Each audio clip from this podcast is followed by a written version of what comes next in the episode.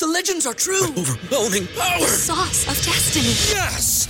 The most legendary sauce has arrived as McDonald's transforms into the anime world of WickDonald's. The greatest flavors unite in all new savory chili McDonald's sauce to make your 10-piece Wick Nuggets, fries, and Sprite ultra powerful. Unlock manga comics with every meal and sit down for a new anime short every week only at WickDonald's. Ba-da-ba-ba-ba, go! At participating McDonald's for a limited time while supplies last. What's so special about Hero Bread's soft, fluffy, and delicious breads, buns, and tortillas? These ultra low net carb baked goods contain zero sugar, fewer calories, and more protein than the leading brands, and are high in fiber to support gut health. Shop now at hero.co. The following is brought to you by the Social Suplex Podcast Network. This is All Things Elite.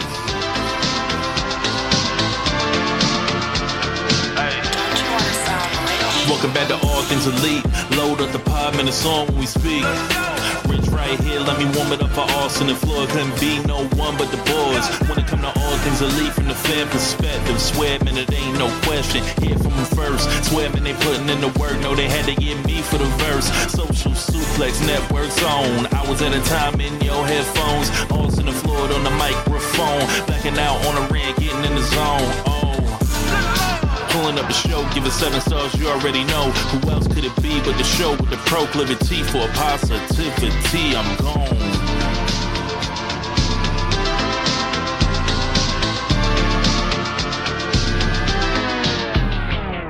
Welcome, everyone, to the 208th episode of Social Suplex's podcast about AEW with a proclivity for positivity.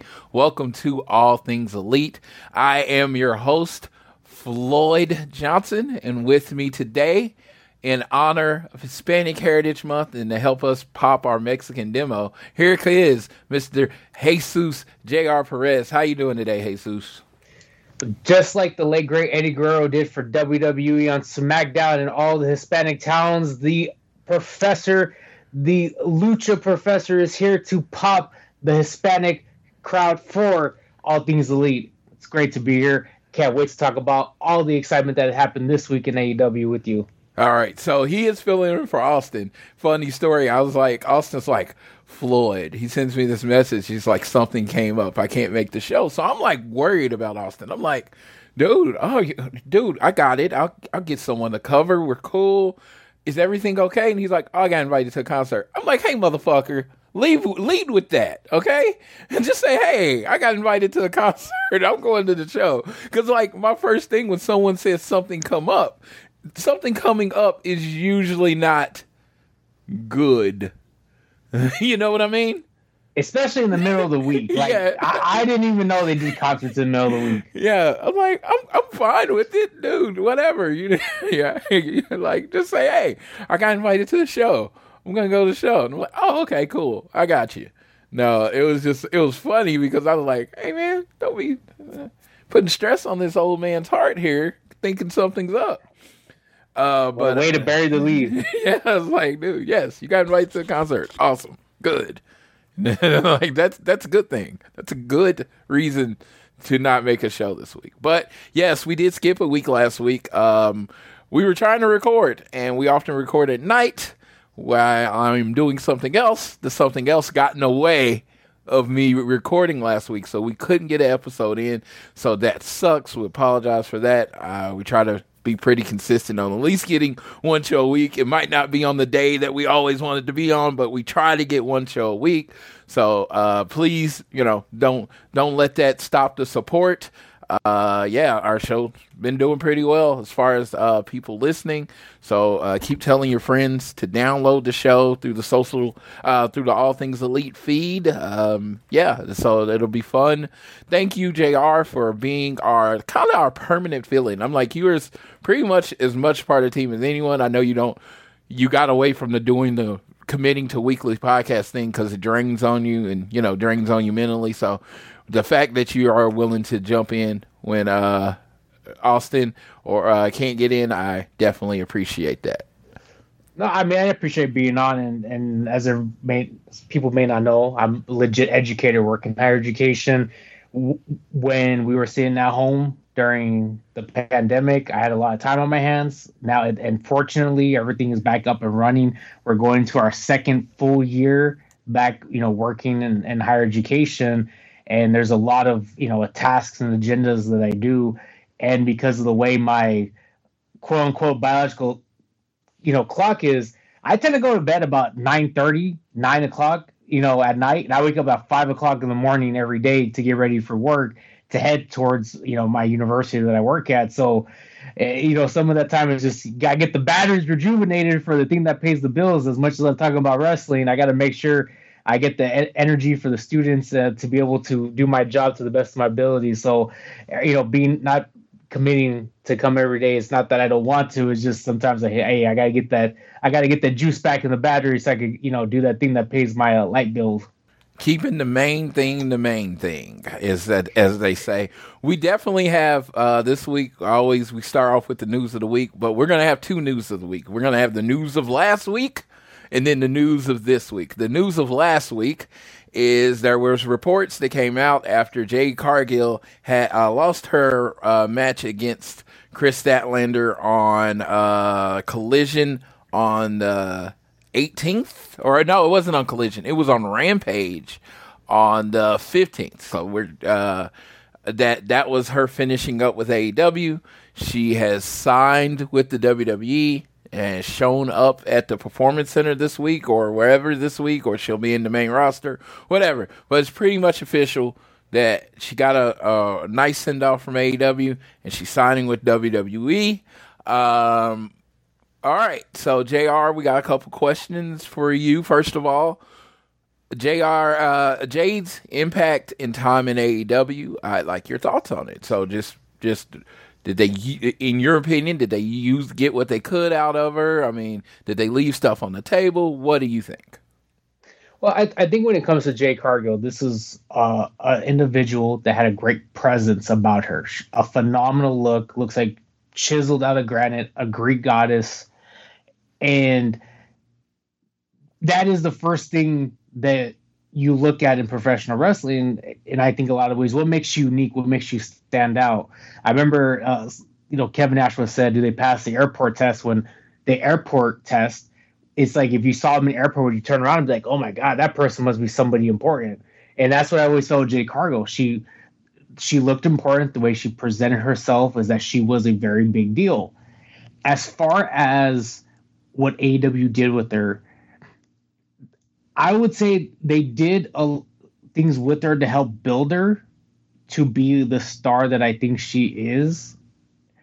I don't know if they did enough to build her because at the end of the day, in two years, she had approximately 60 matches. I think she has not, in my opinion, as a fan, as a fan, I want to use that term for the people who not throw tomatoes at me. That is a very short time of professional wrestling to have 60 matches in two years. And in comparison, um, I did a comparison to somebody who was a little bit younger on the other in the other company in Connecticut, Lola Vice, who was a former uh, Bellator cage fighter. She's already had 30 matches as of now in kind of her first year in wrestling. So for Jade Cargill to have 60 matches overall, I mean, that doesn't seem a lot. You know, a lot of times it's it goes back to the old adage, practice makes perfect. And I think and I do believe Jade was spending a lot of time with QT in the Nightmare Factory, if I'm not mistaken, learning as quickly as possible to learn and pick up the sport. But it just takes time. And I think, you know, not having maybe enough matches maybe you know maybe not AEW having a specific developmental area for her to hone her craft. And in every in every profession, we keep learning. Even me, I've been working education for over ten years. I learn every day. That's just part of what it is being a professional. So I don't know if they've set her up to reach her full potential in two years. It's just how could you if you just started wrestling to be the success that you are? I think she could pick it picks it up very quickly I think the way that she presented herself in matches and the way that they produced her matches made her look great. But I, there are certain things that comes with that. Like, you know, we saw her rise because of her undefeated streak, but then what would be her decline essentially by starting to lose matches, and what would we see from her going back to being a contender essentially in the women's division. And we've, you know, we've had, I think, some constructive criticism about the way that AEW has produced their women's division since its inception. Um, maybe this wasn't for her to move on and evolve. AEW may not have been the right place for her because of her inexperience and going um, and leaving may have been in her best interest as a if this was her goal is to be a a mega star wrestler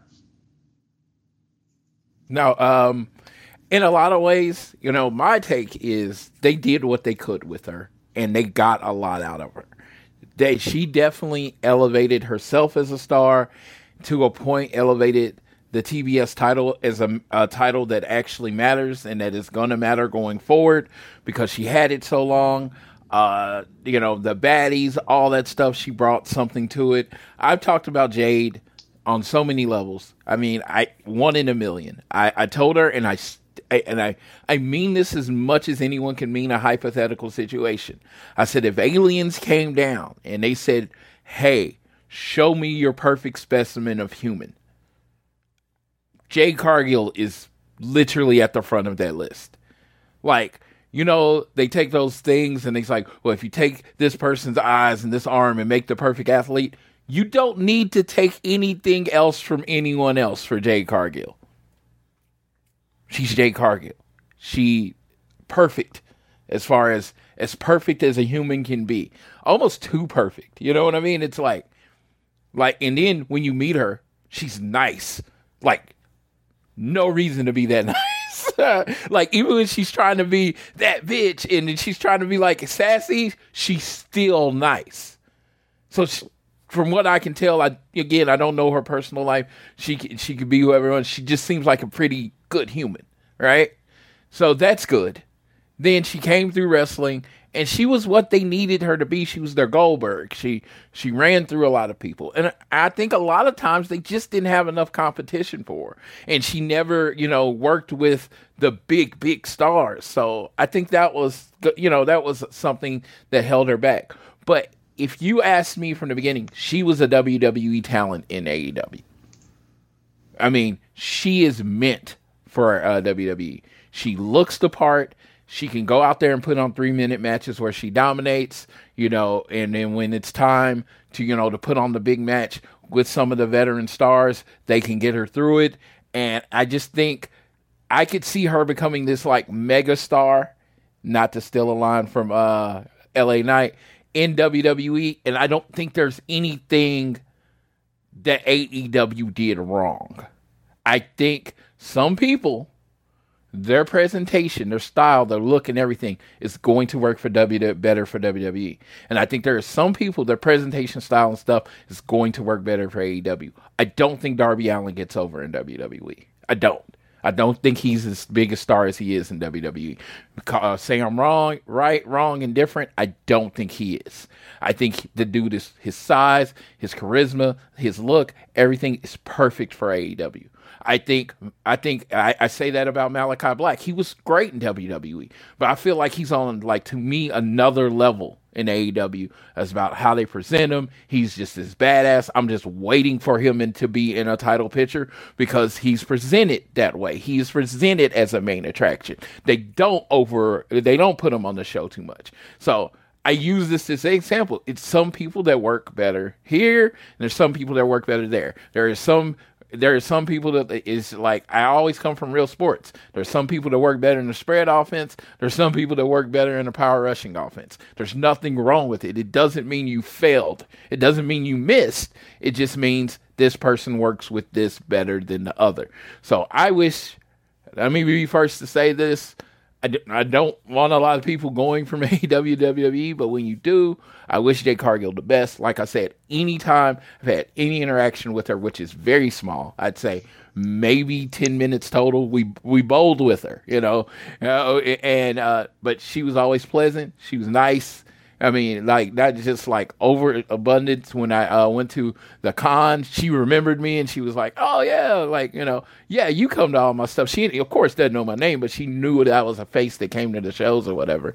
And you know, that's a lot. You know what I mean? Especially for a fan, that's a lot. You know, when people uh, uh like, "Oh, I've seen your face before," kind of thing. So, uh, shout out to Jade. I, like I said, I think the, the AEW in this case was kind of her developmental territory, and now she's going to WWE. Rumors, innuendo is that she's going straight to the main roster. I would not waste Jade or spend any time with Jade in NXT. I think you get put her on national TV because she's coming from national TV. I don't know what her name was going to be, or she's just her name, or whatever she's going to do. But it's somebody you build up and you treat as important. You don't beat them you don't beat them for a very long time. I'm not saying do the Asuka streak thing, but she she should lose very rarely. And it's just and there's another woman I feel that way about that I'll talk about in a minute. And uh, so yeah, um, yeah, that's the Jade Cargill uh, stuff. Because uh, I could actually talk about her for much longer. Because I, I do think uh, I do think she's exceptional. I when I see Jade, I say I am a fan of Jade, so I'm going to root for her no matter where she goes. Um, the second big story of the week is it's. See, I didn't know where to go with this. I'm gonna say it's a Grand Slam, AEW Grand Slam week, but I also was gonna go is rumors and innuendos. So they're they're kind of tied into it. Rumors and innuendos. Uh, uh, HBO Max uh, has is look like they're launching a live sports tier for ten dollars. It was announced uh, that's going to be live sports tier right now a Warner Brothers Discovery. I guess it's just called Max. It's going to be a ten dollars live sports tier that's going to be labeled under Bleacher Report. Right. A lot of people thinking this is opening the doors for AEW and their product as far as pay per views and all that stuff to eventually go on HBO Max, doing 12 pay per views a year, maybe Dynamite and uh, Rampage streaming. I haven't heard any numbers, but just the idea of them being on Max. What do you think about that, JR? Television is a changing landscape as and it has been a changing landscape for a number of years. Um, every year, the number of people who are quote unquote um, like subscribers like that are connected to a cord uh, is dwindling. Every year, the amount of people who are cutting their cord is increasing. I think I last time I saw I think like 39% of households actually still have cable, if I'm not mistaken. And the other 61% subscribe to either streaming services or no services at all. So, you know, it's a combination of both.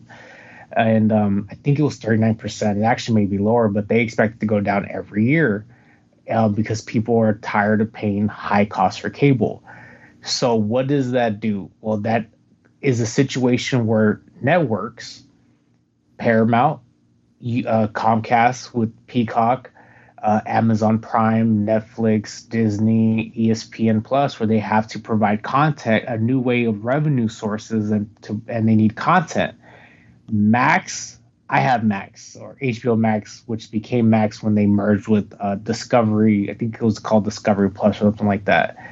Um, I'm at the point though with it where I'm about ready to cut that cut that out of my subscription service because while it does have a lot of stuff from HBO, it's just a lot of things I really I there's things I just don't watch because I kind of went through the gamut of HBO stuff, and but that doesn't mean that there isn't a very high. I do believe they have a very high subscriber count though, and by adding a sports tier now you've intrigued me. Now it's something okay. You are adding additional service that I may need or want to watch things like baseball or basketball for ten dollars a month. If I don't have, especially for people who cut the cord, because sports programming is the highest rated uh, type of programming there is left on cable television and to have that as a streaming service you'll get individuals who may cut their who are hesitant to cut their cord. But now if you give them an option to to stream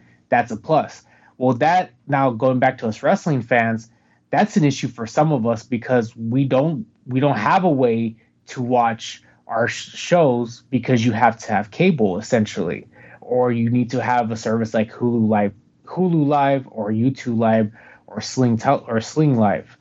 So by having that, now you're getting a situation where you may grow your potential viewership because now you're getting them another way to view it through streaming service.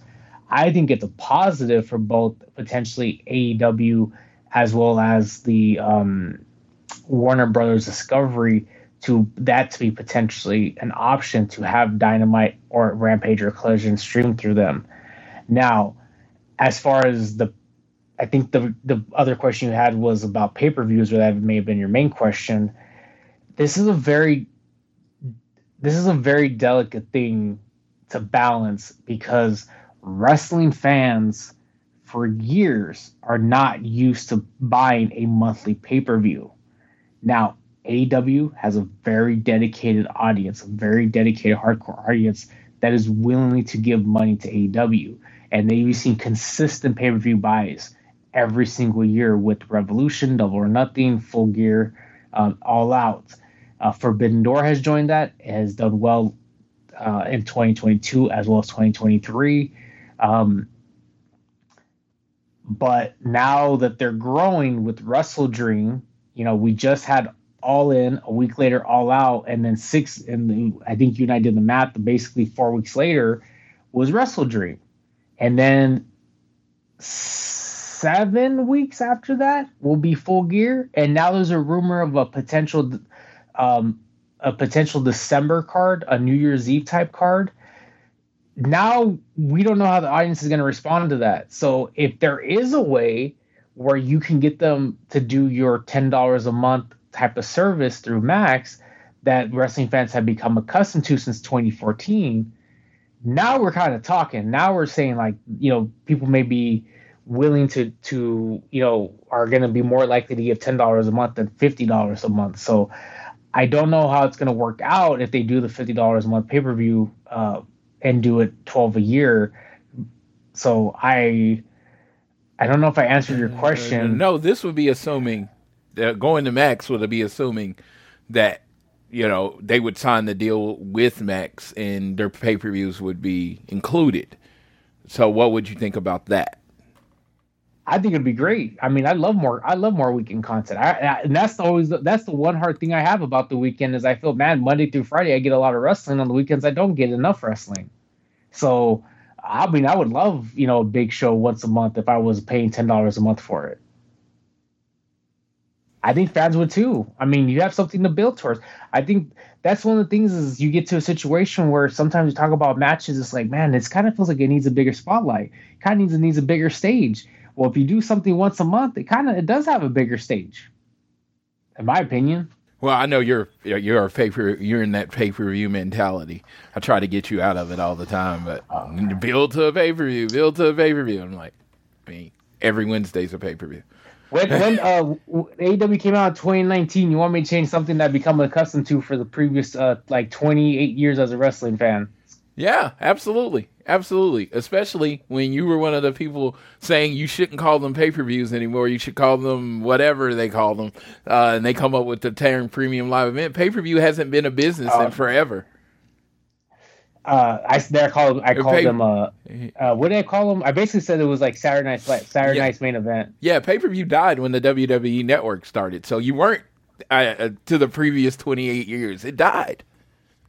Okay, so I was that I was that way for the previous 26 years, and then it became like built towards a premium live special, whatever the hell you want to call it, yeah. for the next five years. Dude, TV, TV is king, even though it's kind of going away from the way we know it. But um, no, uh, I'm excited as a person that uh, anyone will tell you I purchased quite a few of the shows, and I, you know, I try to make sure all my friends get to watch the shows. I'm, I'm uh, big on that. Uh, you know, it's like I want to make sure uh, AEW is viewed by as many people that want to view it.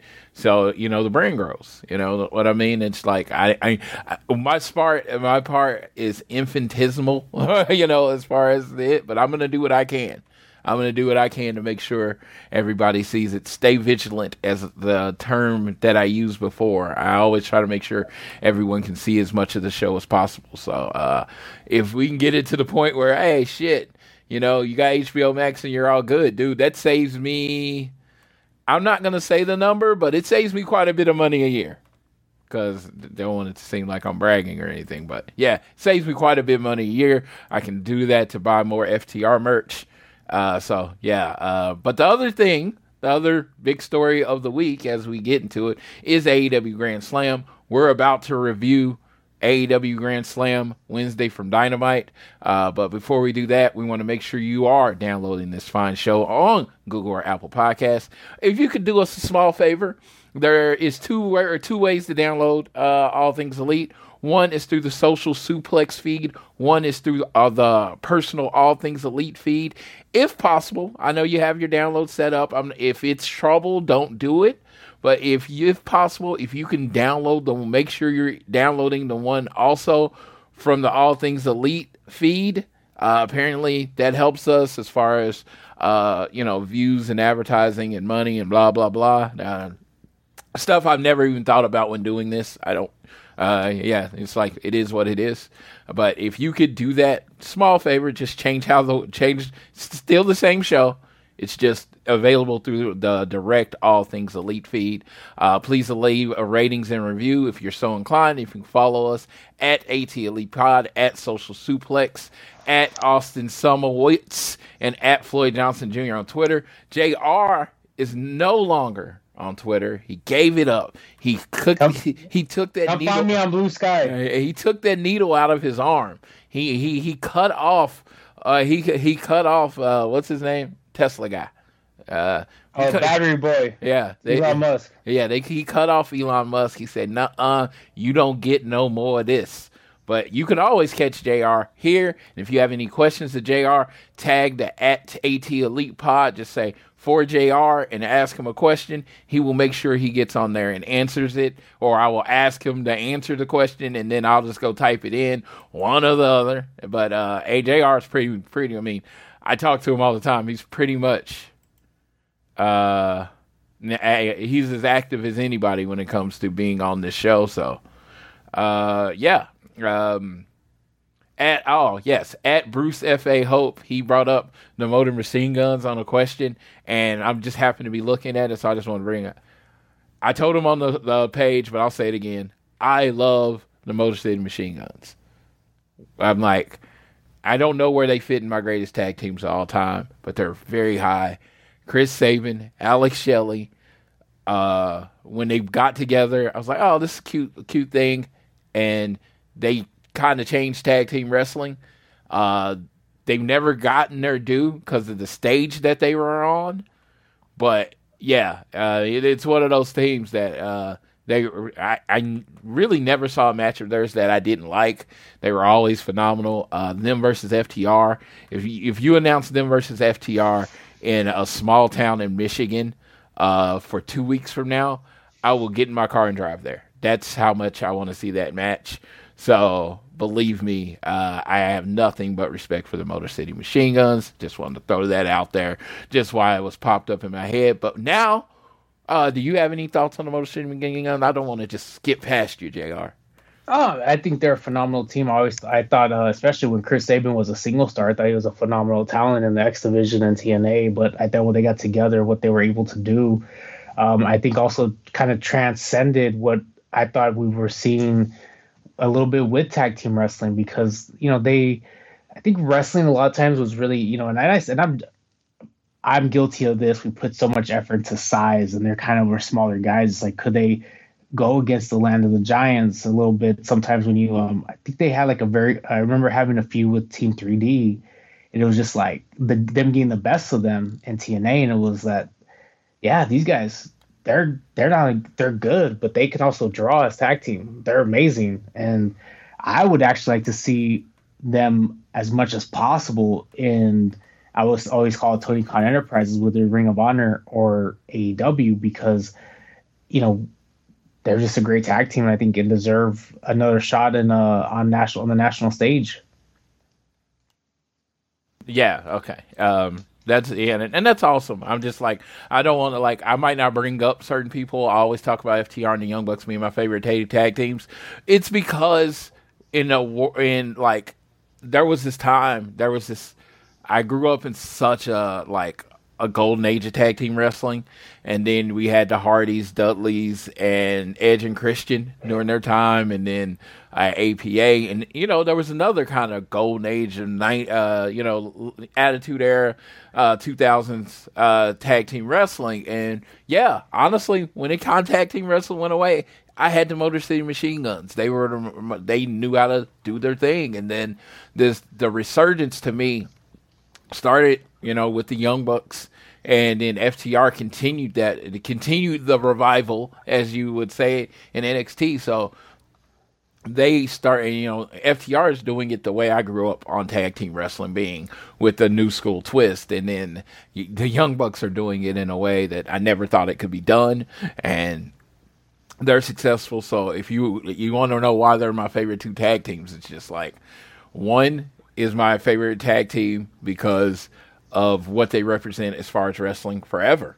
And the other is my favorite tag team because I think they're the best of the new school of tag team. I'm not saying you know like they just tell stories a different way, and I think they're uh, how they tell stories is both sides is amazing. And uh, Matt selling his uh, back, and you know they've sold man Matt selling his back, dude. Some of the best stuff I ever seen, and you know and you got FTR, and they're the they're breakers, and when they're heels, to me that's the best, and they have uh, shown a whole different level of themselves by being uh, good guys now. So it's uh, it's crazy. So I've enjoyed both. I've enjoyed both immensely. So I, I've been very open about that from the beginning. I I will never pick between FTR and the Young Bucks because I love them both so much. Like so such a ridiculous amount that I can't even quantify how much I love those teams.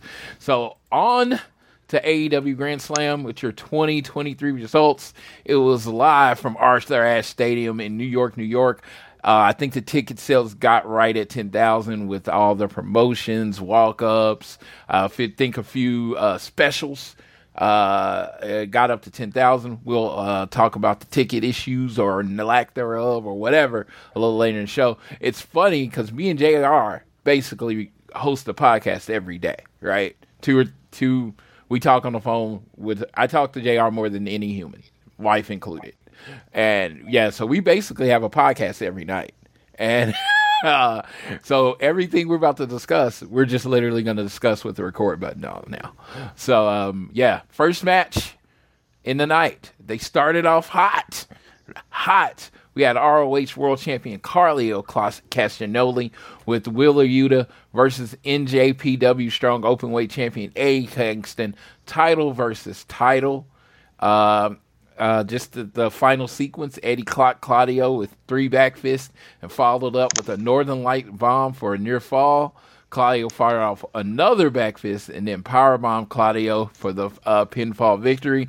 And you know Eddie has lost to the Ricola bomb for a few times, so he did his own version of the power bomb to finally keep Claudio down. And your winner and new Ring of Honor champion Eddie Kingston after that match. Uh, Yuta had given Claudio the belt. Uh, Claudio, with the belt in his hand, stuck his hand out to uh, Eddie. Eddie shook it. Claudio gave him the belt, and then they left. Uh, uh Tony Schiavone, it's a great history. So they did the code of honor. Uh, it's a great moment in the history of Dynamite with uh, Eddie Kingston as the Ring of Honor champion. Sir, I finally got to watch this match, match back. what did you think of the match? It was exactly what I wanted out of it. We had they are in their own ways two great talents in AEW and slash ROH. They had that history that developed a blood feud, which you know how much I love those blood feuds. And they went out there and they put their best foot forward on that stage in New York uh, for um, their championships. I believe this is the next chapter, as you and I were actually at Supercard when they had their first one. I think there's a trilogy that's to be had coming up soon. Uh, I'm assuming that Tony Khan will host a final battle somewhere in December for Ring of Honor. So I I like to see a trilogy from it because they are both equally great in their own way at what they bring to the table in professional wrestling. Um, I actually would like to see the stakes be upped and having some sort of quote unquote gimmick match between the two eh, between the two in the potential trilogy bout. Yeah, um, yeah. I just thought this match was super physical, and you know it was a fight, and I thought it did tell the story. Uh, Eddie Kingston was talking about making the match grimy and making it dirty, and you know you, you ain't you, you you ain't ready for the suffering. That dude, dude, if you haven't, uh, go listen to his pr- promo that they recorded on Collision for this show. Man, it's like, dude, it's a level. It's perfect in a different way. So I, I definitely uh, love that. Um, yeah. So what am I doing? Uh, I'm trying to think, think out loud. I know that was. Uh, but yeah, got a new champion. First match started off hot. New champion. Uh, and I always say this: Austin is way better at this than me. So if I get lost sometimes, I, my brain's broken. So just ignore it. Ignore it. Uh, footage was shown early of the Kingdom with Roderick Strong. Uh, you know, Cole checked on him he wanted to make sure he was okay. And he told him he was going to go uh, help MJF in the match against Samoa Joe. And Roderick's like, go, just go, just freaking go. So, uh, yeah, Roderick's still playing up the neck injury, trying to get sympathy from his friend. Uh, you know, Adam Cole's, you know, in general, terrible person, right? Dude, if I'm in the hospital, JR, right, and, and my neck's hurt, and I say you stay, and you say you're going to your other friend, yeah, we would have a problem with that. This I is such first. like a weird, like such a weird like story that I I I'm intrigued. Roger Strong, someone put this out there. Sure, like a lot of people think he's like a very like bland wrestler, or he doesn't have a pers like he doesn't have like a persona. I'll tell you what, he's fighting that. If you didn't think he had one before, you he definitely has one now because he's just he's embracing that uh you know the storyline and and the and what he's carrying with this like you know this next situation and and you know being there as like you know Adam you need to you know be here support me love me I'm your best friend like and this jealous friend is like you know it's, it's kind of amazing when you think about the the work that he's doing and selling the snag job Dude, this is everything I saw with the Diamond Mine when he was acting all crazy with the Diamond Mine at his time. Uh, his time in NXT. The dude understands understands it. I mean, when he's playing his wrestling, uh, when he's doing this wrestling thing, he's all about it. I mean, to say this man has no personality, eh, you might not like the way he wrestles, but when he is put in backstage segments and all that stuff, I think he knocks it out the park. So maybe, uh, maybe I'm wrong, but I think he does an amazing job. Um, Renee was backstage with uh, Luchasaurus. Uh, uh, basically, Christian says they're going to walk through Sting and Darby at uh, Grand Slam, and then there's going to be a three way match on uh, Collision. And in that three way match, it will be Christian Cage versus Luchasaurus versus Darby Allin for the TNT title. Sir, how long in that match before uh, Christian Cage tries to steal the pinfall and steal the belt from Luchasaurus? Putting the over under at 45 seconds yeah, I feel like this is the breakup match. I think this is the breakup match. I think this is when Luchasaurus is like, "Oh no, no, you would say you're the champion. I'm okay with that because you know I know I'm the champion, but now you're trying to actually take the title from me. What kind of shit is that? You know." Uh, uh, if you want this sharp Darby, then Sting isn't allowed at ringside. I thought that was interesting because you know, old uh, Darby has more than one friend, so I, I would uh, that would be interesting. I wonder if we're going to see AR Fox and uh, uh, uh, Nick, Nick. I'm just gonna call him Nick. Nick Wayne. Yeah, his name's too Yes, normal. Nick Wayne. His name's too normal. Nick Wayne uh, at ringside. So, all right. Then we had Chris Jericho versus Sammy Guevara. Chris Jericho comes out to his normal Judas, and Sammy Guevara comes out with friend of the show. I call him friend of the show because he was on the show one time, like four years ago. Montezi rapped Sammy Guevara uh, to his, uh, the ring with his Sammy Guevara song. I was very excited for him. Uh, like I said, he was on the show a long time ago. Uh, Rich Latta was on and asked him some questions. So yes, he is he is part of Team All Things Elite, even though you know it's been years since he's been on the show. No, but Montezzi, very very very talented guy. Uh, wrapped Sammy to the uh, uh, ring, and then I had this thought process towards the end of the match. We will get to after we discuss the match. I thought Jericho and Sammy put on a banger. I thought this was a really fun and exciting match. Uh, Sam uh, with uh, some callbacks to different things. Sammy hitting the Codebreaker, Jericho Lionsault. Sammy hit uh, a top rope cutter. Uh, you know, it was, and at the end, it was Sammy. it was Sammy trying to hit a what shooting star press, and Chris Jericho changed that into Codebreaker, and then won the match a sign of things to probably come. Uh, Sammy Guevara wore uh, gear that looked exactly like the gear Chris Jericho wore when he faced Shawn Michaels. I felt like that was foreshadowing when someone said it. Uh, after the match, they're hugging, they're celebrating, and then uh, Sammy Guevara does what? No, hold on. Let's pause. I'm moving too quickly. You know, I always tell myself when I'm moving too fast, gotta slow down. J- uh, uh Jr. I know you're not the biggest Chris Jericho fan in the world, but what did you think of this match? Yeah, I hate when the fact that Chris Jericho puts on good matches and I have to give him I have to give him, you know, praise because they had a great they had a great match. I thought and I use this term, you know, sometimes when I think of, you know, wrestling that could be technical or or when they go through sequences, it seemed very fluid there was it seemed uh, they had great chemistry working together. Like it looks like they knew exactly where they were going. They knew the story they were trying to tell. Um, it was I think perfectly laid out, and I think they executed to a T. I loved I loved every part of watching it, and I I think um, I think Sammy really needed this. You know, this like you know because I felt he was been stagnant and just having that opportunity to get a match like this with somebody who has the experience and that has the career that Jericho has was like really important for him. Sammy needs that match. He did it with the Cody ladder match, and he uh, that reminds people that he is really, really good at professional wrestling. Right? I mean, that's what sells on him. He is not a super uh he's not like a super big guy you know like as far as stocky or tall. I mean he's kind of a normal sized dude. Uh, you know a good looking kid uh i say it like that because that's how i always heard it put so don't take any uh dis- uh, i'm not disparaging him anyway using that term. Um uh and then you know but he, what he does the thing that he sells is that he is phenomenal in ring.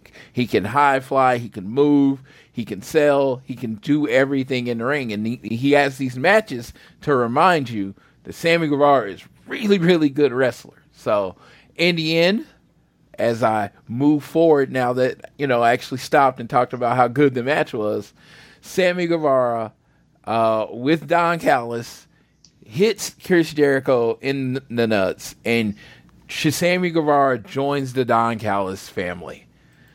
Uh, we all saw this coming. I, I, I don't think there was a surprise here. How did you feel about the execution? It's actually funny because if you think about it, the the they paid homage to Wrestle 20, WrestleMania 19, Shawn Michaels, Chris Jericho, where they had a classic match, one of the best matches WrestleMania history.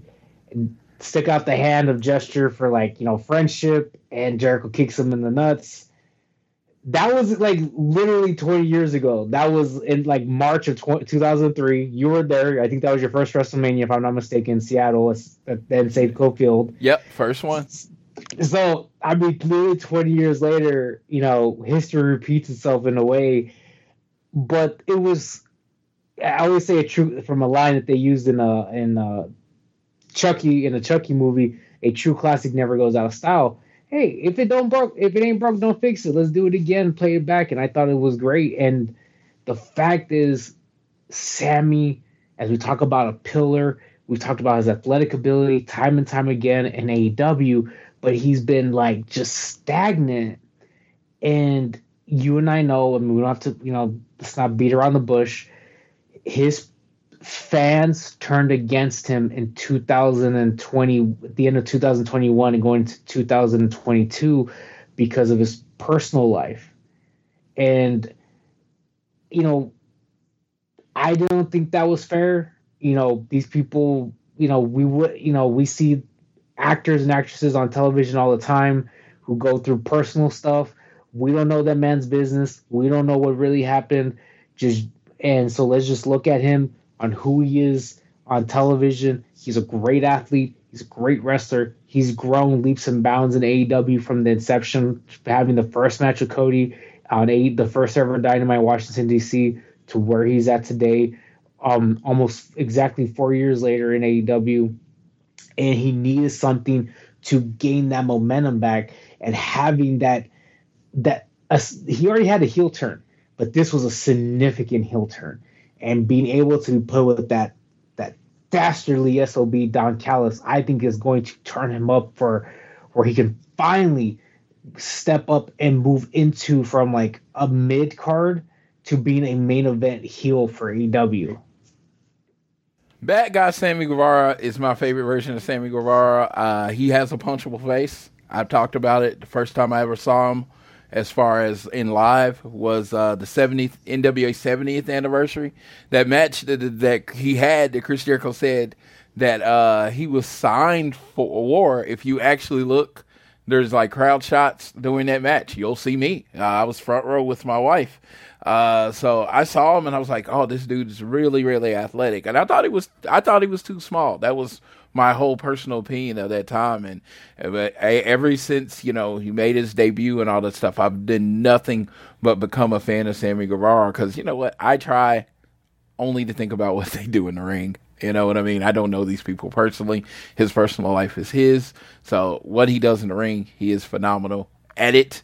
And yes, uh, I BetMGM has an unreal deal for sports fans in Virginia. Turn $5 into $150 instantly when you place your first wager at BetMGM. Simply download the BetMGM app and sign up using code Champion150. Then place a $5 wager on any sport. You'll receive $150 in bonus bets, regardless of your wager's outcome. And if you think the fun stops there, the King of Sportsbooks has plenty of surprises in store. Check out daily promotions, same game parlays live bets, and so much more. Download the app in Virginia today and get $150 in bonus bets instantly from your first wager only at BetMGM. BetMGM and GameSense remind you to play responsibly. See BetMGM.com for terms. 21 plus only, Virginia only. New customer offer. Subject to eligibility requirements. Rewards are non withdrawable bonus bets that expire in seven days. Please gamble responsibly. Gambling problem? Call 1 800 Gambler. Promotional offer not available in Washington, D.C. What's so special about Hero Bread's soft, fluffy, and delicious breads, buns, and tortillas? These ultra low net carb baked goods contain zero sugar, fewer calories, and more protein than the leading brands, and are high in fiber to support gut health. Shop now at hero.co. Think the Don Callis group uh, needed to start moving on. This this family needed to start building. Snap, snap, snap. Quick, quick, quick. And uh, yeah, we got a new piece. I thought it was kind of dragging. So now we got uh, Takeshita, young, athletic, amazing in the ring. Sammy Guevara, young, athletic, amazing in the ring. I feel like he has a type. I feel Don, like Don Callis has a type. So I love I love the group. I think they all can benefit from Don Callis on the mic, uh, his management, you know, his 30 year career in wrestling. And I'm not like, this is not even me thinking like kayfabe wise, just direction on putting together matches and ways to present themselves. Don Callis has been in wrestling so long. He's been with some of the best wrestlers in the world. He's going to help you with your presentation. You know what I mean? If you let him. That dude just has too much wisdom not to listen to. So yeah, I'm I'm excited for this going on because I think Takeshita has looked like I thought he looked amazing and it was a big star, but since he went to look at Don Callis, he looks like a world champion. So that's good. Uh, MJF had strong words for uh, Samoa Joe Adam Cole's phone rang, and when he answered, it was Roderick Strong. Cole told Strong to calm down and walked away from MJF to console Roddy. Uh, uh, Renee tried to interview Sammy Guevara and Don Callis backstage. Don said all would be revealed this Friday on Rampage. Daniel Garcia got in Sammy's face, but they, but Callis insisted they walk away, which I don't understand. That does not make sense. Daniel Garcia did his little dance and bounced on Chris Jericho. Sammy Guevara was a little more aggressive in his bouncing towards Chris Jericho, but he basically did the same thing. So what what would uh what would Daniel Garcia why would Daniel Garcia be mad in this situation? JR, any thoughts? Uh, for lack of a better word, sympathy. Be sympathetic to a guy who they think is maybe who who got back to his old roots. Um, yeah. Like I always say, Jericho's not the good person in this. He tried to join the Don Callis family, and Don fucking messed it up. Like he he wasn't trying to like, oh, I'm gonna do the right thing. No, he tried to abandon his friends to join the family. Chris Jericho, in essence, is getting everything he deserves. Correct? Oh, you're not. I mean, you're not wrong. Uh, like I have, I mean, no, the, I have no the other thing too, though, is there's always been tension between Daniel Garcia and Sammy Guevara. Yeah. So it's just one of those things where it's like a national thing. Like I will always be against you no matter what because yeah. they just they yeah. just seem to have like that chemistry to not be on the same side. I think someone in the back of AEW should uh, help them because I used to be like good guys are idiots, right? You know, I've always said that good guys are idiots and they have no friends. Now I'm finding out good guys are terrible friends. Between Hangman Page, uh, Adam, uh, uh, Adam Cole, and Chris Jericho, good guys, quote unquote, are terrible friends, right? They're they're worse than they're worse than like a bunch of DC villains. Yeah, I would like I'd rather have I'd rather have a bunch of enemies. They're just terrible friends. I was like, uh, then we had the AEW International Championship match. We had Jon Moxley versus Rey Fenix. This match had a little controversy at the end. Uh, JR, I'm going to give you a moment to go off on it, of course. Uh, uh, Mox curb stomps Rey Fenix on the stage ramp. Moxley spiked Fenix with a pile driver for a two count. Rey Fenix hit uh, Moxley with the senton atomico, then a pile driver. Uh, this is where the controversy comes in uh, uh, referee, uh, what's his name? Come on. Rick Knox. Rick Knox, your guy, your guy. No, he counted one, two. Moxley didn't kick out, and he called it a kick out. I mean, we're calling a spade a spade. Uh, Excalibur and the people on mic tried to cover it, said it was switched or whatever. Uh, apparently, on the first pile driver, Mox was legitimately injured. Uh, Rey Fenix then picks him up, hits the pile driver again, which I guess wasn't the plan finish, but he then gets the three. Your winner and new international champion, Rey Fenix. So, JR, we've talked about the end sequence, and I know the injury kind of changed your mind, but, you know, it kind of gave you more sympathy than it changed your mind. But give me your thoughts on the end of this match. I just, the first, I just don't like Rick Knox. Uh, it's very Floyd actually told me this, I guess, and I didn't know this. There was like a storyline that Rick Knox is a bad referee. A good referee should be somebody that is invisible, essentially. You know, being invisible while being visible, like just blends into the background.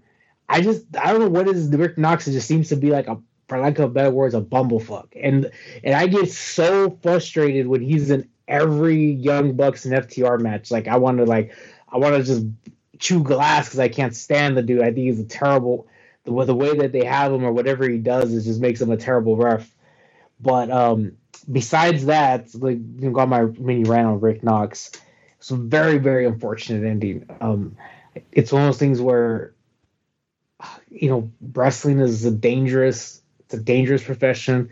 Accidents can happen, and you know Fenix just accidentally dropped Moxley on his head and you see his head just you know crush into the mat in ways that really kind of you know brings back memories of you know when it happened to Stone Cold in his match against the late Owen Hart in SummerSlam '97. I mean, it was a different, it was a different t- type of, it was a different move, but it was the same essential thing where the guy drops down and you know head hits and head goes down, and you know there's a way to do it where you're supposed to you know protect the head of the opponent because as Stone Cold put it, it's a heavy load coming down on somebody's you know head and Moxley um you know, he hit, he hit his head, and all of his weight came crashing down on it. Yeah, and that was.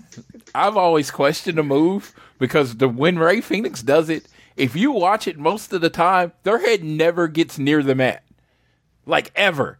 This was uh this was clearly not on intentional. You know what I mean? I, I've even said the move doesn't look violent enough most of the time because their head never gets towards the mat, and it was just like when he did it, I didn't even pay attention until someone did like a slow motion screenshot of that dude. Bam! Right on his head. It was like, oh god. It, yeah, and it could be a, it could be a number of things. It could have been like he, you know, he had a bad grip. He he didn't realize how low Moxley was when he dropped down. It could have been a number of things that went wrong. Uh, you know, and in Knox, knowing that wasn't the finish, didn't count Moxley's shoulder. Uh, uh, uh, excuse me, Rick Knox, knowing that wasn't the finish, did not count Moxley down for three. And from our understanding, Moxley said, "I'm not, I'm not going to kick out. You need to count the three. Fenix picked them up, did it again.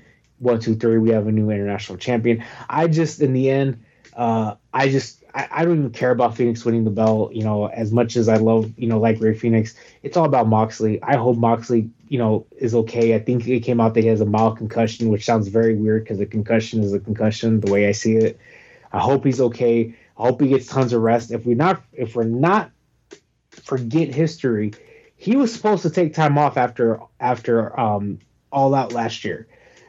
Man, Tony Khan, send him and Renee to Bali or the Bahamas or somewhere. Let that man go get a tan. Let that man soak up the sun let him and you know give that man a break because especially after this this week uh i mean yesterday's event for grand slam dynamite the dude deserves it so you got and that's on top of the entire year that he just went through dude you know what uh just the whole blackpool combat club as a whole uh i i am very much i always say this i'm i'm not the hugest fan of this group of people. I'm not. I, I have no problem admitting that. But they have been the MVP stable of this company over the last year, right?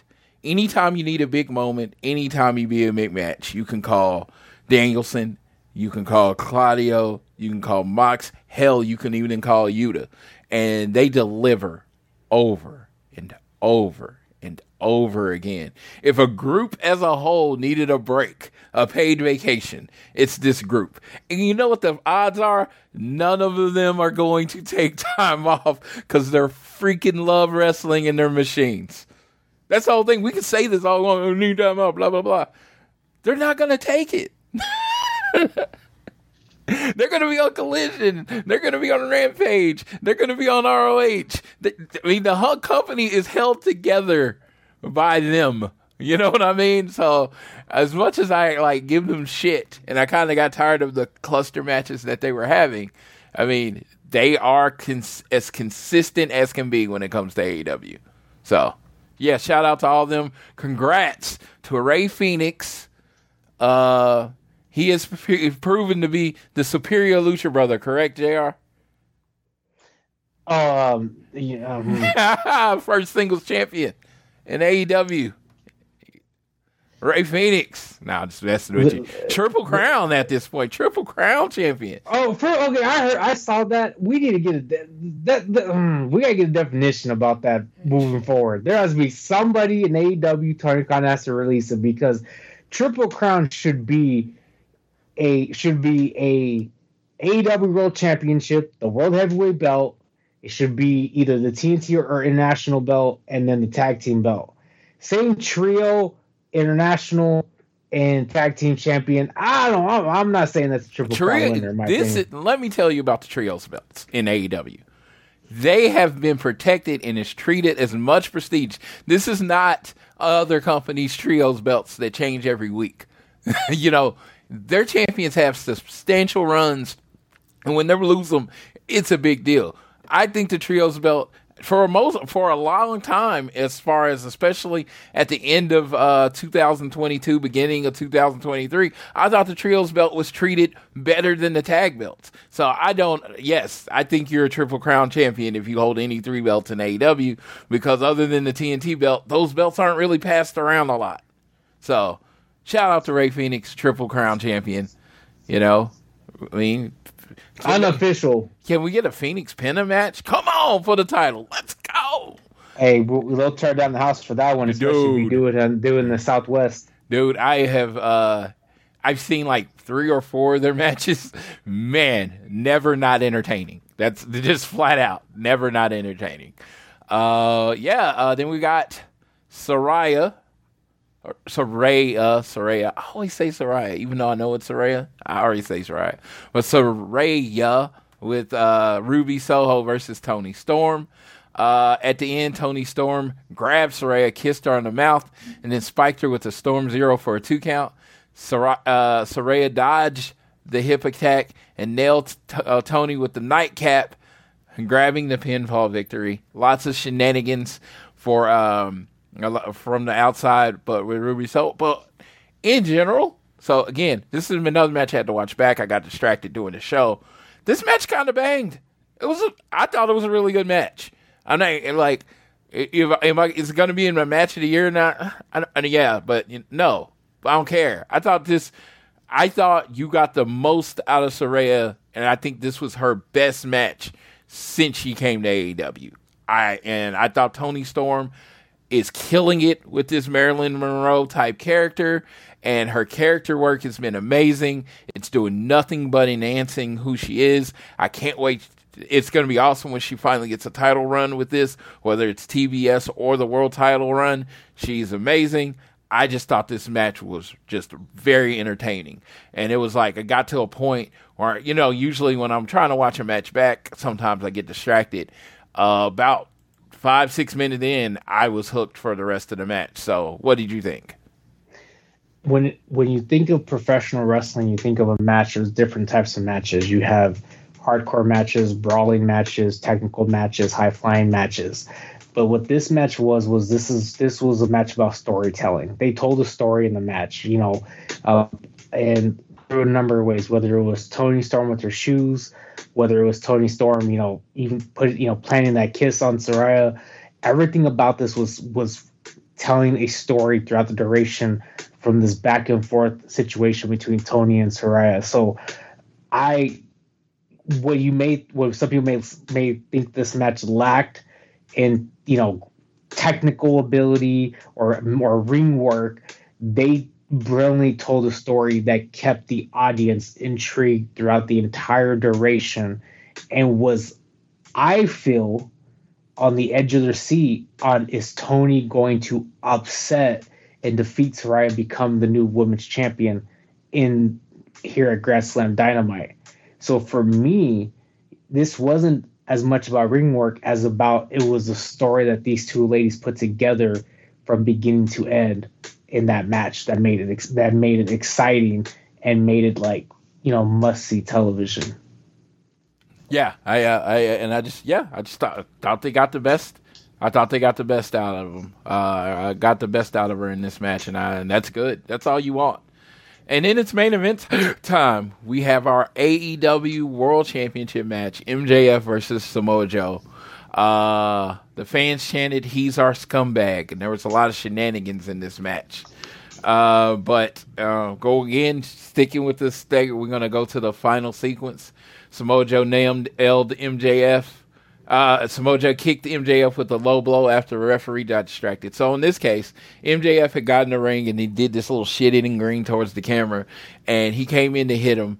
Uh, came in to hit Samoa Joe in the corner. Samoa Joe turned down the ref. Ref sees the ring, takes the ring out of uh, uh, MJF's hand. Samoa Joe kicks uh, MJF in the nuts. Uh, uh, then hits him with a muscle buster. MJF kicked out. You should have saw this look on Samoa Joe's face. He couldn't believe it, and he applied the sleeper. Uh, um, MJF was almost out. Adam Cole, like like Super Friend, comes and jumps off the ramp, kind of tweaks his ankle, but he soldiers his way through, and he comes to Max, and he wakes up Max. Um, um, uh, MJF uh, gets out of it. He does the baby face, gets out of it. He applied the sleep from Samoa Joe, but Joe shoved MJF in the corner. Adam Cole jumped onto the ring apron. Uh, Samoa Joe tried to take a swing at Adam Cole as Joe and the ref had their backs turned. MJF used his wrist tape around Samoa Joe's neck. MJF choked out Samoa Joe and the ref stopped the match with MJF retaining. MJF dropped the evidence and Adam Cole quickly picked it up and hid it in the pocket. Samoa Joe got to his feet and shoved Adam Cole. MJF jumped in between them, acted as a human shield. Samoa Joe offered his hand to MJF. Samoa Joe shook MJ's hand, giving the devil his due. What? What did you think of this match?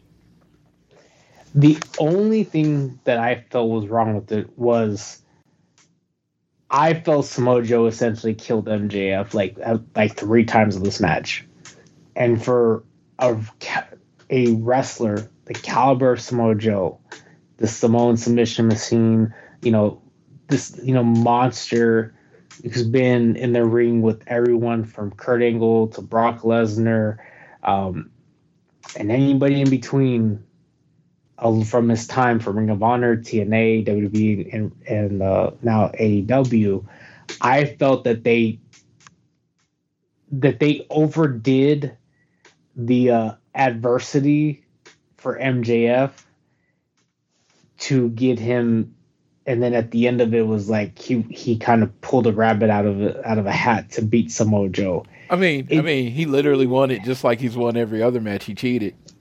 So but, no, no, but it, but it's the difference though is that he's coming in already with an injured neck. Yeah. So he has an injured neck. He got put through a table. He got pile driven on concrete. He got low blowed. It just it just seemed it was very excessive when it didn't need to be. He was already injured. Like did we have did we have to like you know, you know roadkill, run him over, and scrape him off the mat, and then him to pull the rabbit out of its hat. That that's my only thing. Is just it's kind of similar what I say about Darby. Just like man, fucking Darby has to go through, you know, eight levels of Dante's Inferno, and then and somehow magically gets the win against you know other talent. And it, I think that was my like I said, it's my thing. I just thought it was a little bit a little bit too much, but I like the ending. Hey, you defeated Samoa Joe. You got your respect. Now let's see what's next up for MJF. And I kind of called it before the match started. I was like, Adam Cole's going to cheat in the end to help MJF. He didn't really cheat during the match, but he kind of cheated and helped him hide it. Because I like the story that's being told that MJF has made Adam Cole, I mean, Adam Cole has made MJF a little better. MJF has made Adam Cole a little worse. so uh, no uh, with the choke out with the tape i love they're keeping the spirit of mjf mjf is not this uh, fair rules let's shake hands at the end of the match kind of guy. He's kind of a, still a dick. And that you know it actually works for him and he's making it work and people in new york love him. I thought this was a really great uh, i thought this was a really great match. Uh, samoa joe is dude his last main match he lost right on t- to TV, he lost, right? As far as like if you talk about all in, right? He loses and then comes back and he's so Samoa Joe that you still think he can win this match. I mean, I heard legitimate like thoughts and suggestions that Samoa Joe wins this match because this dude is the the utility player. He is always a threat. I do not understand how a company could have a Samoa Joe with his uh, uh, uh, ability in the ring, his ability to cut the mic, and to decide that they don't have anything for him. I, and this is not a shot at anyone. It's just he's such a versatile, uh, such a threat to every title. He'll always make your champion look good. He always puts on a great match. Like Samoa Joe is almost in this needed piece as long as he continues wrestling. You know what I oh, mean? Oh, I, will take a shot. WWE's fucking dumb for letting Samoa Joe go because, and I follow his career, and yes, he is older, and yes, he is not like your stereotypical body because he's a little thick. But when he gets a mic in his hand, There's very few people today in professional wrestling that can cut a promo like he can. Dude, With he makes you bigger- feel. Yeah, go, j- go watch his promos against, and I say this against Brock Lesnar when they were building to their match. Some back, I think it was in 2017, 18, somewhere around there. He had me believe before the match that he could be Brock Lesnar. During the match, he had me believe he could be Brock Lesnar. After the match, even after Brock won, he still had me believe on the mic that he could beat Brock Lesnar he gets it. He gets wrestling. He gets wrestling just being not in, in, in his situation. He's not a heel or a face. He's a badass, and that's his persona. And that is why it makes zero sense that com- a company gave up on him. And for me, with him being in AEW, I really do feel they should find a position for him that's more on AEW television, which I do think, you know, moving forward, I, I think T- TK will do that. I think it's in his best interest. I think it's the best interest of the product to do that because he will get people in because he is believable.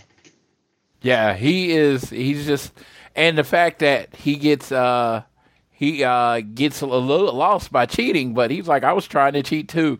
So he shakes your hand. He's like, hey, you know, yeah, you were better at me at cheating this time, and, and there was no hard feelings, and you respect Samoa Joe. So overall, I thought this was an amazing, really, really solid. I mean, because it's funny because AEW puts on so many amazing shows a year. It's almost like you run out of that. It, should you be using that adjective anymore? You know, like, but yeah, this was a really great show. Uh, I think uh, I think every match delivered. A lot of single matches. They uh, progressed stories. You know, they did everything that you're supposed to do in the show. And, like, if you ask me about anything other than the minor blip at the end of uh, unboxing uh, Rey Fenix, I thought it was uh, I thought it was uh, pretty much a, a show ran with no errors. What did you think? Uh, yes, and I will even say this, and some people may not agree with this, and that's fine. I think the only thing when you look at Grand Slam, and and I will say I think you know Grand Slam Rampage will be very good based on the matches they put together. I know it was taped, so and I don't know what happened. When you combine the two shows together, I will say I believe the matches they put on for Grand Slam Dynamite, Grand Slam Rampage, overall because we're missing FTR, but overall is better than what they did for All Out in Chicago.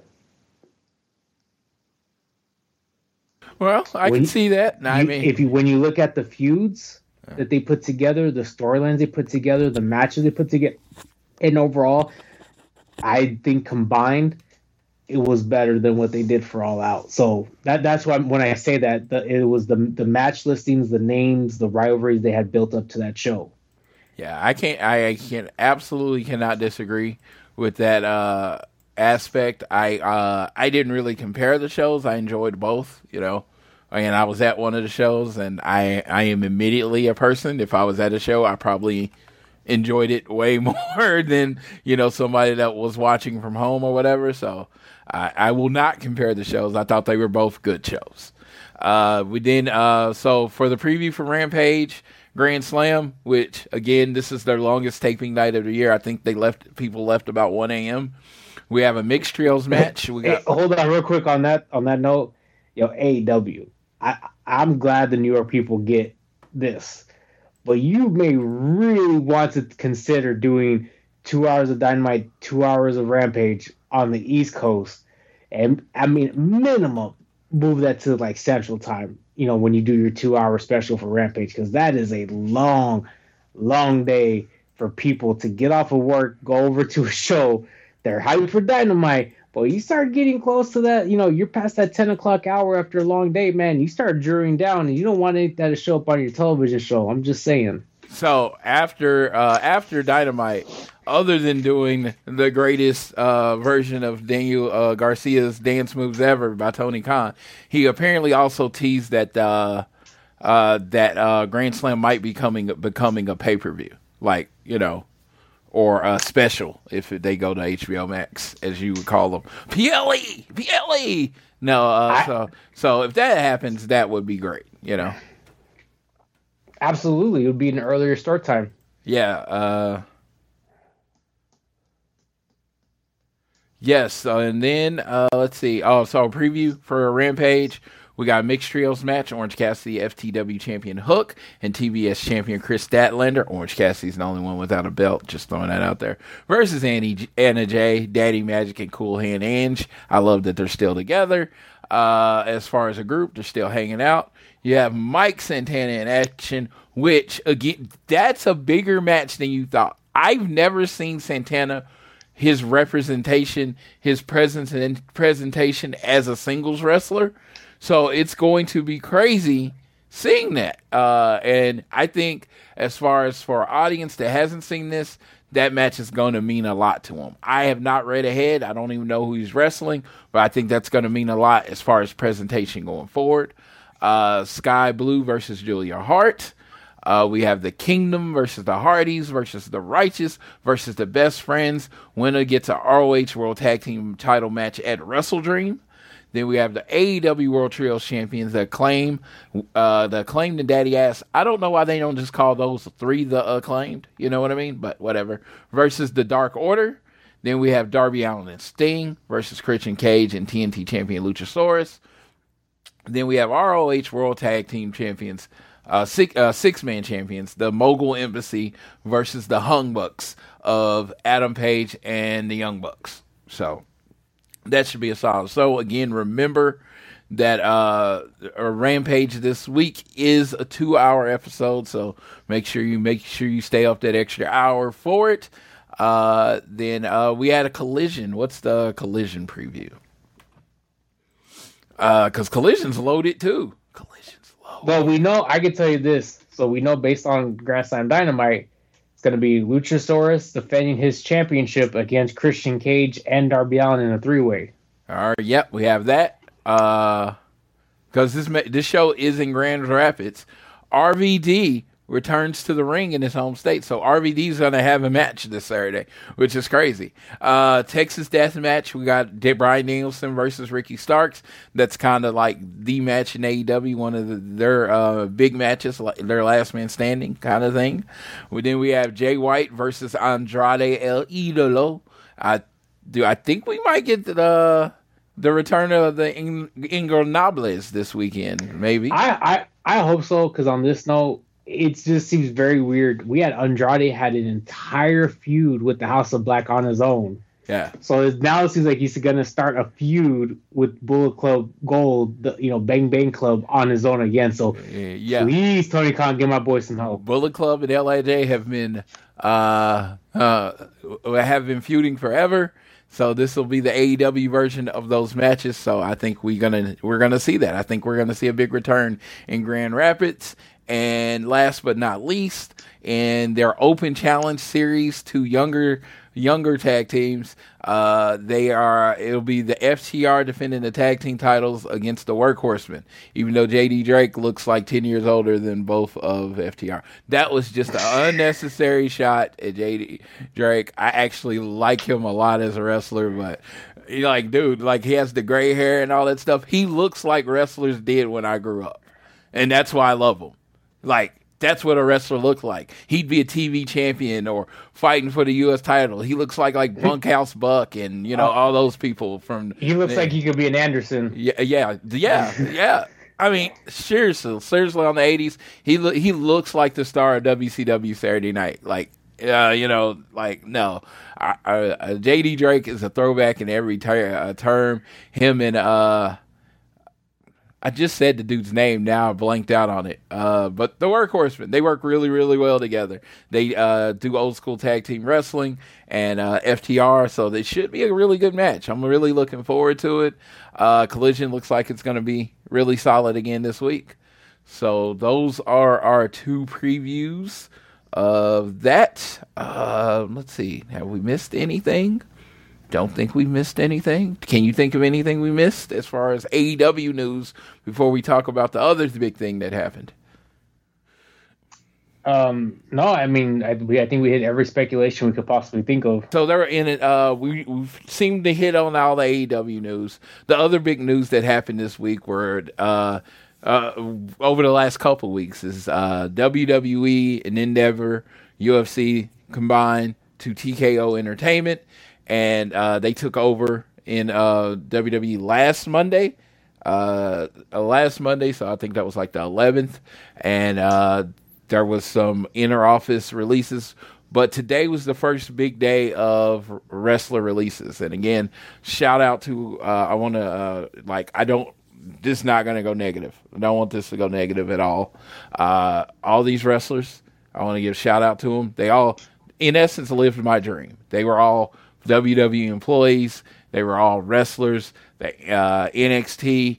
They got to be on TV. They're, they're, I mean, to to some of these people, you know, they gained fans that are going to be their favorite uh, wrestlers forever. And you know, and some of these people are going to go to the Indies and be amazing, and maybe come back to the WWE or maybe end up in AEW or whatever. But I want to shout out to them because I don't take this lightly. Again, these people are losing their jobs. You know, uh, you know, I, I you know, they're real people. They lost their jobs today. It sucks. Yeah, and we just happen to be recording today. So I asked JR, and we're going to do this in the most positive way from the list. And I'm not going to go through the, uh, the list, the list is everywhere. From the list that me and you shared between each other, do you think there's anyone that you could see uh, wrestling in the, uh, Tony Khan Enterprises as far as either on AEW programming or in ROH? I I'm actually gonna I'll go with I'm gonna pick two names because I feel I don't want to uh, pick two that I feel like you may go with. Uh, the first one is Shelton Benjamin. Shelton Benjamin is a longtime veteran in professional wrestling. Got to start, I think, around 2001, 2002, back in OVW. With and it was part of that super class with Brock Lesnar, Dave Batista, Randy Orton, John Cena, and he was one of the greatest athletes I think I've ever saw in professional wrestling when he came into WWE from Team Angle to making his run as Intercontinental Champion. What he was able, what he did at WrestleMania 21 in the, in the first ever Money in the Bank, I thought was tremendous. I just loved his work. To this day, I still love his work. Um, I think what he can do is two things for AEW. Number one, I think he could still be on, especially in Ring of Honor, in that were pure wrestling um, in that in that realm be a, a name for them of kind of like a veteran name for them but i think also this is something that when you think about the future of aew shelton benjamin could run a potential wrestling school for for tony khan and ring of honor and aew he could run and teach classes because of his natural ability and his what he's done in the business and the knowledge that he has. I would hire him literally solely on that. I, I think he could do very well in that. Um, the next person to in a similar vein, but I think he would have more notoriety um, a little bit because of his success in, in the previous company is Dolph Ziggler.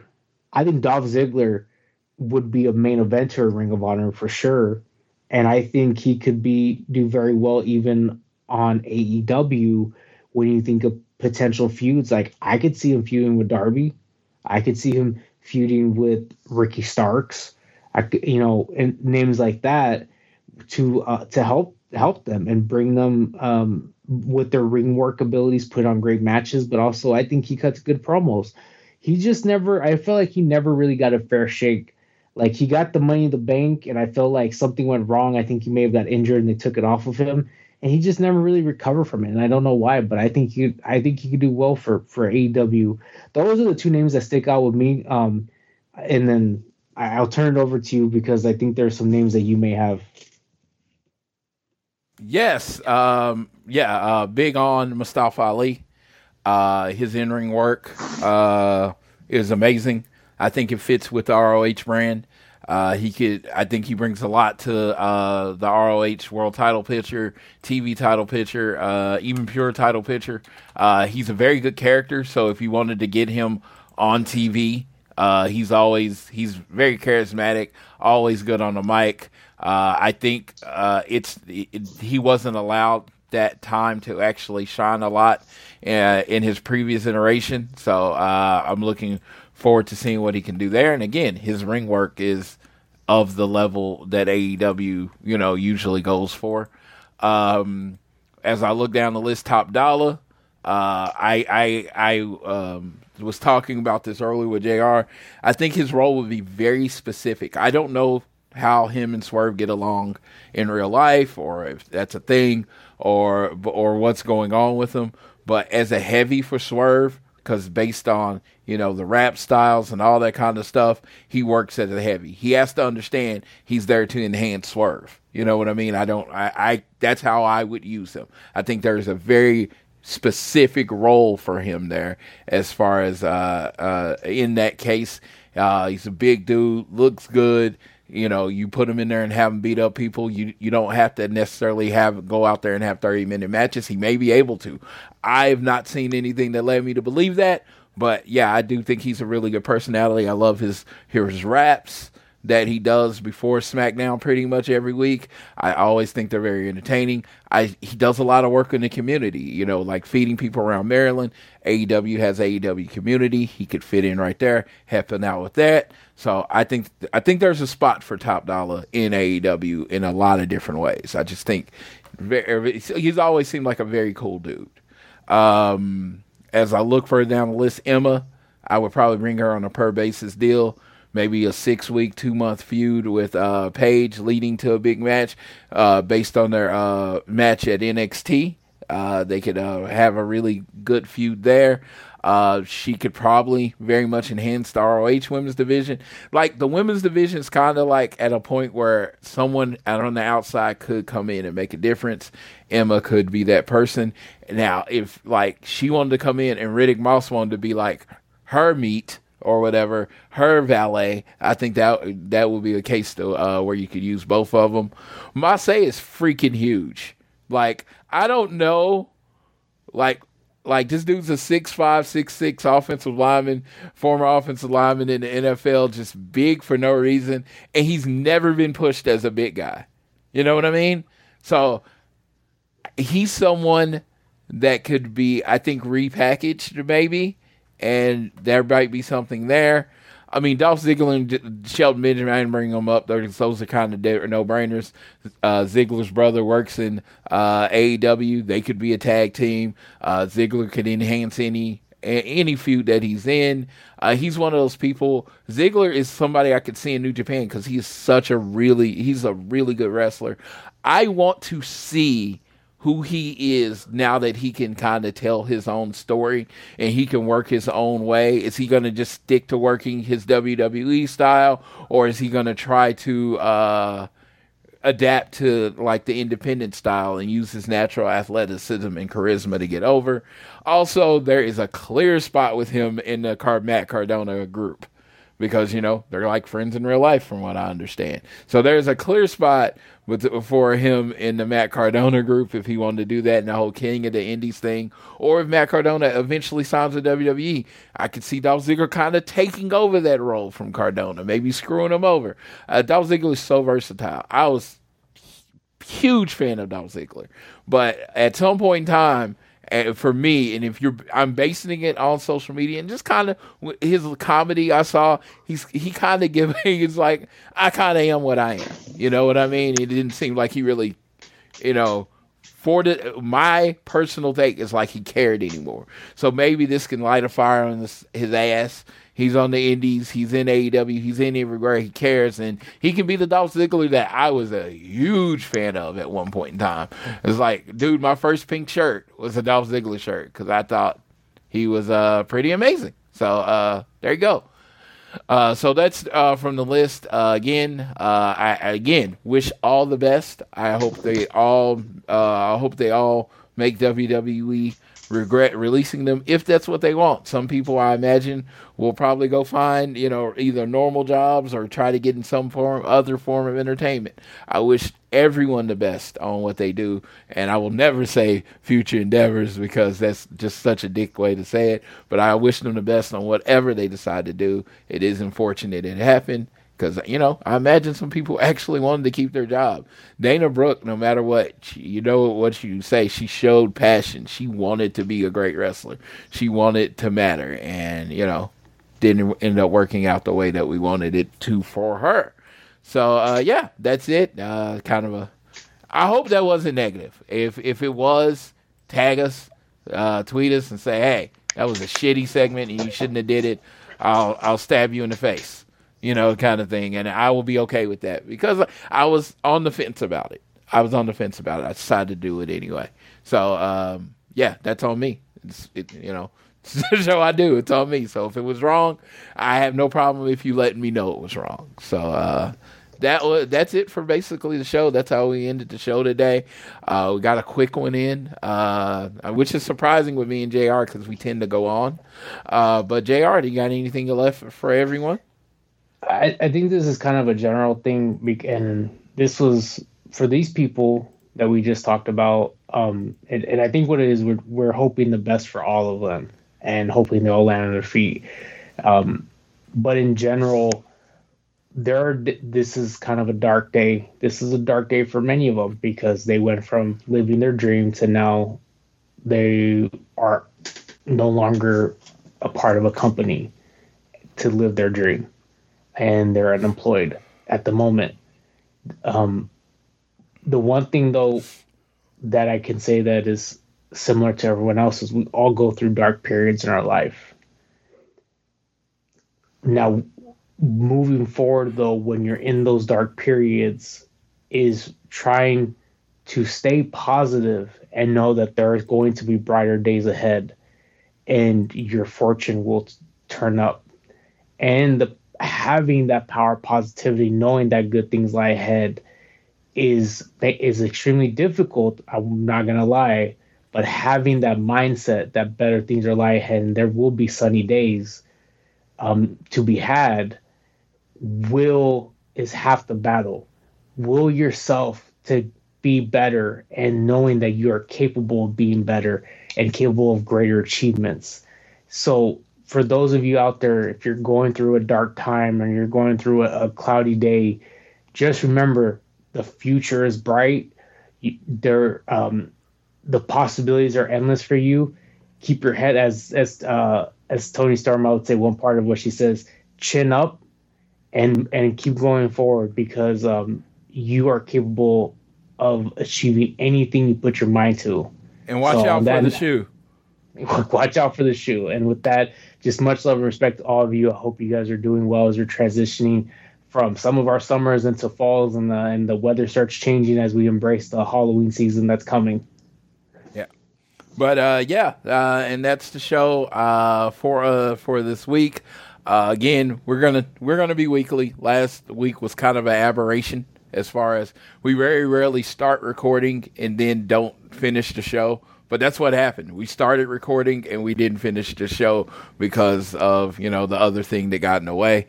Uh, so that it was shitty, but it sucked because we wanted to do the show. We were we were we were connected. We were talking, and then shit happened and it couldn't happen. So uh, that does suck. But uh, again, remember to be downloading. Use our feed, All Things Elite feed. Uh, support all the Social Suplex shows. Uh, uh, keeping it strong style. Uh, One Nation Radio. Support them all. you know, have have everybody's back. yeah, I love I love my shows. I'll make sure I download them all. So make sure you're supporting the Social Suplex. And with that. I will end the show like I normally end the show. Uh, you know, uh, we're heading into fall, my favorite time of the year. Uh, if you want to, get out there, get some things, get active.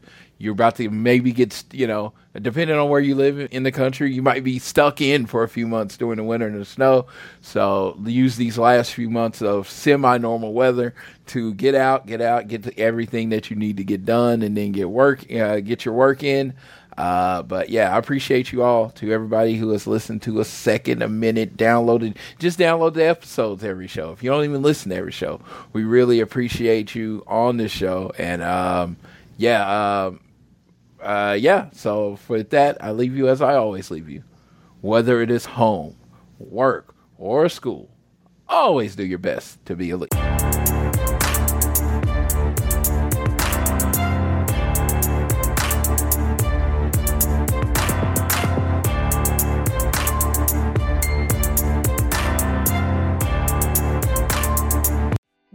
Special about Hero Bread's soft, fluffy, and delicious breads, buns, and tortillas? These ultra low net carb baked goods contain zero sugar, fewer calories, and more protein than the leading brands, and are high in fiber to support gut health. Shop now at hero.co.